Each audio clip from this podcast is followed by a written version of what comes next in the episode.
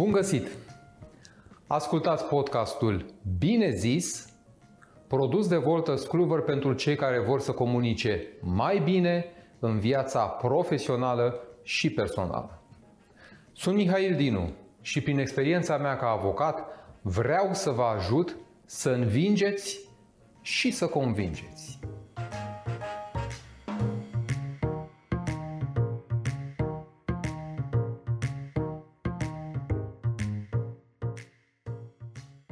Iată ne ajungi la episodul al cincilea deja din podcastul Bine zis. Am discutat în episoadele anterioare despre bazele comunicării, indiferent că ea are ca obiect negocierea, oratoria, convingerea, persoasiunea celuilalt, chiar dacă celălalt este colegul, șeful, partenerul nostru de viață, copilul sau orice altă persoană. Și am spus că aceste baze au drept piloni principali credibilitatea, emoțiile, forța și căldura. Împreună am parcurs etapă cu etapă, episod cu episod, toate elementele constitutive ale unei comunicări coerente. Am discutat despre voce, și instrumentarul pe care îl avem la dispoziție fiecare dintre noi pentru a o folosi la potențialul ei maxim.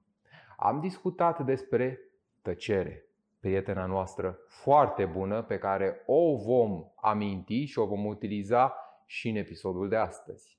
Și de asemenea, am discutat despre ritmul vorbirii, cum putem să vorbim în așa măsură încât să fim mai coerenți, să eliminăm pauzele de gândire, acele ă, ă, care sunt atât de deranjante câteodată în conversațiile noastre și care de multe ori ne duc cu gândul la o persoană nepregătită pe tema pusă în discuție. Bun, am avansat, bine zis, zic eu, către acest punct în care marcăm începutul unor serii de episoade în care vom discuta despre tehnici, metode de negociere. De negociere, și termenul este larg, cuprinde negocierea pe care o avem cu șeful nostru atunci când cerem o mărire de salariu sau atunci când nu suntem mulțumiți de ceea ce ni se cere ca o sarcină de serviciu. Negocierea pe care o avem poate cu un coleg atunci când ne repartizăm sarcinile într-un proiect negocierea pe care o avem atunci când copilul vrea o jucărie sau vrea să fie înscris la un curs sau vrea să plece în uh, deplasare la un festival îndepărtat, iar noi încercăm să-l aducem cu picioarele pe pământ. Negocierea pe care o avem poate cu partenerul nostru de viață atunci când lucrurile ajung într-o zonă de conflict. Negocierea, deci, într-o manieră largă. Și către cine ne putem întoarce privirile atunci când discutăm despre negociere, decât către un fost negociator șef FBI. L-am amintit în episoadele anterioare. Cum se numește? Chris Voss. Este un fost negociator șef FBI care a fost implicat în zone de conflict dintre cele mai diverse de la clasicele jafuri ale băncilor din Statele Unite ale Americii, când erau ținuți ostatici, iar negociatorul avea misiunea ca nimeni să nu fie rănit, iar situația să fie dezamorsată, până la zonele de conflict mai apropiate timpurilor noastre, cele în care diferiți teroriști, membri ai unor grupări teroriste, ce făceau? Aveau victime, aveau persoane care erau capturate și din această poziție de forță formulau revendicări. Iar un negociator venea și încerca să îi tempereze. Acest gen de negociator a fost Chris Voss. Pe parcursul carierei sale a încercat să sintetizeze tehnicile care l-au ajutat să iasă convingător, învingător din aceste zone de conflict și le-a confruntat inclusiv cu teoriile care au fost dezvoltate de către școala de negociere de la Harvard, o școală de renume care s-a impus sub aspect teoretic. FBI însă nu lucrează cu teoria, FBI lucrează cu practica, lucrează cu viața și cu moartea. Ori în acest context, Chris Voss și-a dat seama că există o similitudine foarte mare între ceea ce făceau ei acolo în FBI, ceea ce puneau în practică pe teren și ceea ce se regăsea în manualele de business de la Harvard. Începem deci o serie de episoade în care discutăm despre tehnici și metode de negociere pe care le putem folosi nu doar în relațiile cu teroriștii pe care sperăm să nu întâlnim vreodată, ci în relațiile mai uzuale, de zi cu zi pe care le dezvoltăm noi fiecare în profesiile și în viețile noastre personale. Iar prima dintre aceste tehnici pe care aș vrea să o rețineți este empatia tactică.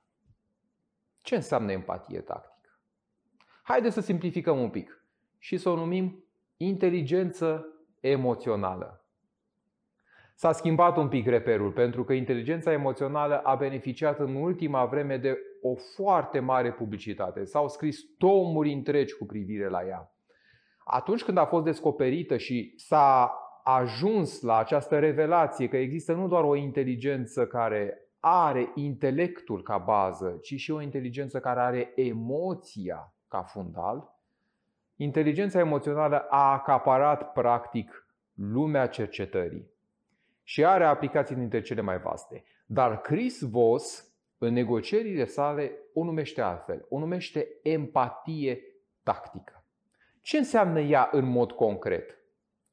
Într-o discuție pe care o aveți cu oricine, într-un conflict, încercați mereu să vă puneți în locul persoanei celelalte. Gândiți-vă ce simte respectiva persoană în momentul în care am spus aceste lucruri sau în momentul în care am reacționat într-un anumit fel. Care este reacția ei și de ce reacționează în maniera respectivă care este cauza din spatele acțiunii, inacțiunii sau din spatele cuvintelor sale. Empatia tactică, prin urmare, ne îndeamnă să mergem cât mai concret în locul celui din fața noastră, în locul celui cu care suntem în conflict sau cu care încercăm să colaborăm într-un proiect, să negociem, să ajungem la un numitor comun.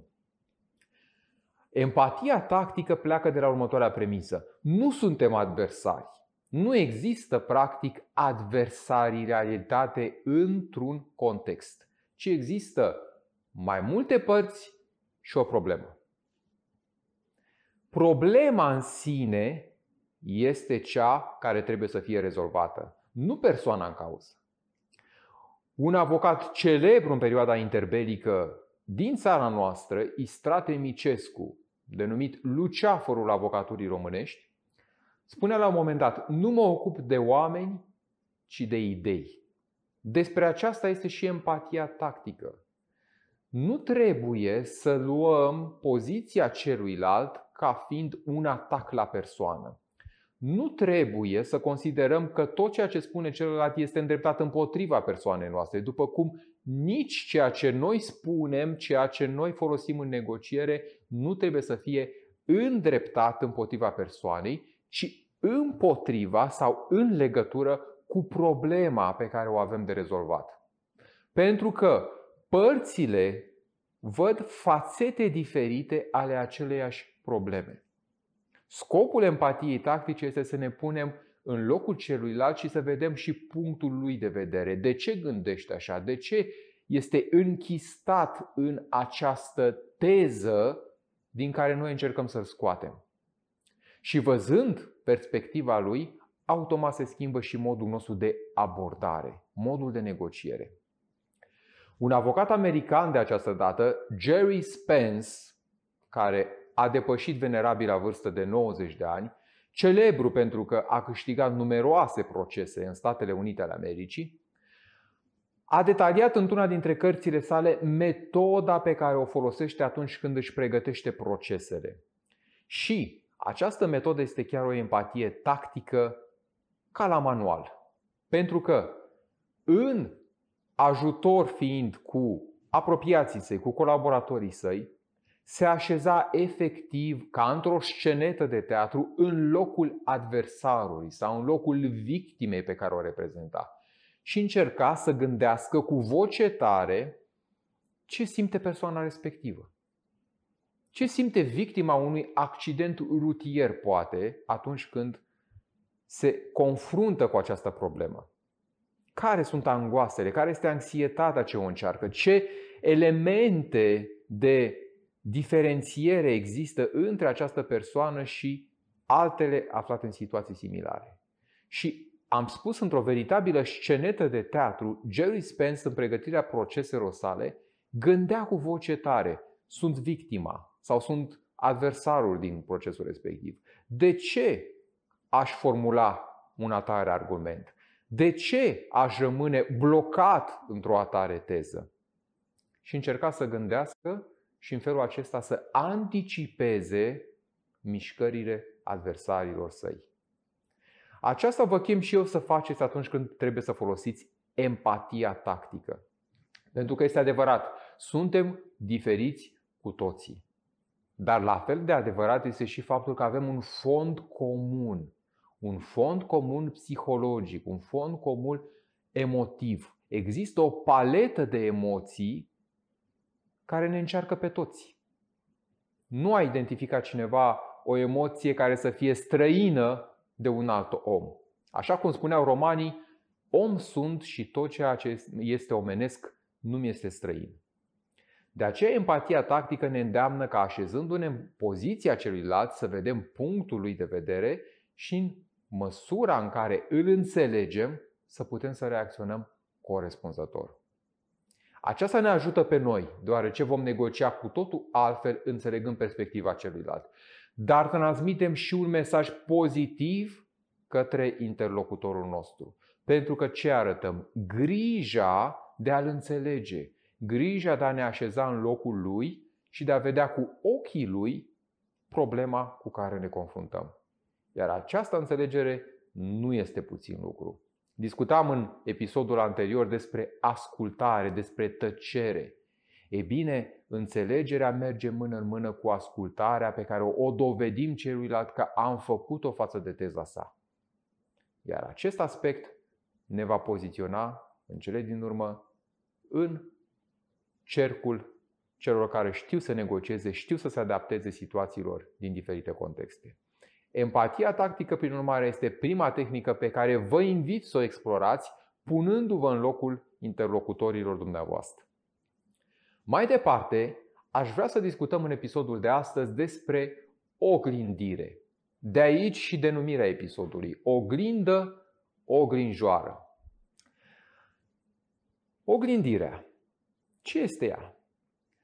O cunoaștem poate mai bine atunci când ne referim la oglindire corporală acea situație în care, discutând cu cineva și observând că el adoptă o anumită poziție, poate această poziție sau poate această poziție a mâinilor încrucișate, instinctiv încercăm și noi să ne apropiem, să imităm, să oglindim respectiva poziție. De ce? Pentru că funcționează în acest caz neuronii oglindă tindem să empatizăm mult mai mult cu persoanele care ne sunt similare, inclusiv în postură, inclusiv în gestică, inclusiv în modul în care ne încrucișăm brațele. Și atunci când ne vedem postura, gesturile oglindite de către celălalt, bineînțeles, nu într-o manieră ridicolă, ci într-o manieră firească, tindem să ne apropiem de persoana respectivă, să-l înțelegem mai bine, să ne deschidem în fața lui. Aceasta este oglindirea corporală. Dar, în egală măsură, ceea ce aș vrea să reținem astăzi este că există și o oglindire conversațională. Ce înseamnă ea? Atunci când persoana cu care dialoghez, cu care conversez, îmi prezintă punctul său de vedere, iar eu vreau să aflu mai multe informații de la persoana respectivă sau vreau ca ea să își extindă teza, să dea mai multe explicații, îl pot oglindi repetând între 1 și 3 cuvinte din cele ce tocmai au fost spuse. Iată un exemplu cât se poate de concret. Să presupunem că vă spune șeful într-o zi. Te rog să îmi trimiți raportul până miercuri seară. Cum l-am putea oglindi în această situație? Foarte simplu, repetând câteva cuvinte. Până miercuri seară, repetând interogativ, sincer, cu curiozitate și așezând foarte, foarte sensibil, audibil semnul întrebării la final. Până miercuri seară, pentru că făcând astfel, ce se va întâmpla? În 99% din situații, persoana care este oglindită va da mai multe explicații. Și poate că șeful nostru, un exemplu pe care l-am dat mai devreme, va spune da, până miercuri seară, pentru că avem nevoie de el pentru a-l prezenta în ședința de joi. Și dintr-o dată s-a schimbat perspectiva noastră, am aflat mai multe informații, știm că vom avea de pregătit un raport care urmează să fie prezentat într-o ședință a doua zi, o ședință care poate avea o importanță majoră, în care pot fi prezenți diferiți factori de decizie, iar cu cât raportul este adaptat față de acei factori de decizie, vom avea mai multe de câștigat. Iată deci valoarea oglindirii. Repetând interogativ și sincer câteva cuvinte, obținem explicații din partea celuilalt. Oglindirea are, prin urmare, mai multe avantaje. Ne aduce o informație suplimentară fără să o cerem în mod expres. Nu am spus în exemplu mai devreme, de mai devreme, dar de ce până miercuri seară? Sau cu ce scop? Sau de ce îl vrei atât de repede? Pur și simplu am repetat câteva cuvinte. Oglindirea de asemenea arată celuilalt că l-am auzit, că l-am ascultat, că l-am înțeles și că suntem curioși, că vrem să aflăm mai multe lucruri despre subiectul respectiv. Și oglindirea are această valoare că nu ne poziționează într-o sferă combativă cu celălalt. Dacă am fi într-o negociere, nu am cere explicații, nu am, ne-am manifestat în vreun fel uh, dezacordul, acordul. Pur și simplu am întrebat cu candoare cum stau lucrurile, cum am putea să aflăm mai multe lucruri despre informația respectivă așezându-ne în postura aceasta de neștiutor, de cel care întreabă pentru a afla de la celălalt, vom câștiga cu siguranță informații mai bune, vom câștiga cu siguranță un avânt în negociere și în cele din urmă vom ieși învingători și convingători. Atât pentru astăzi. Vă invit să vă abonați pentru a fi alături și în episoadele următoare și țineți minte un îndemn. Să aveți putere de convingere.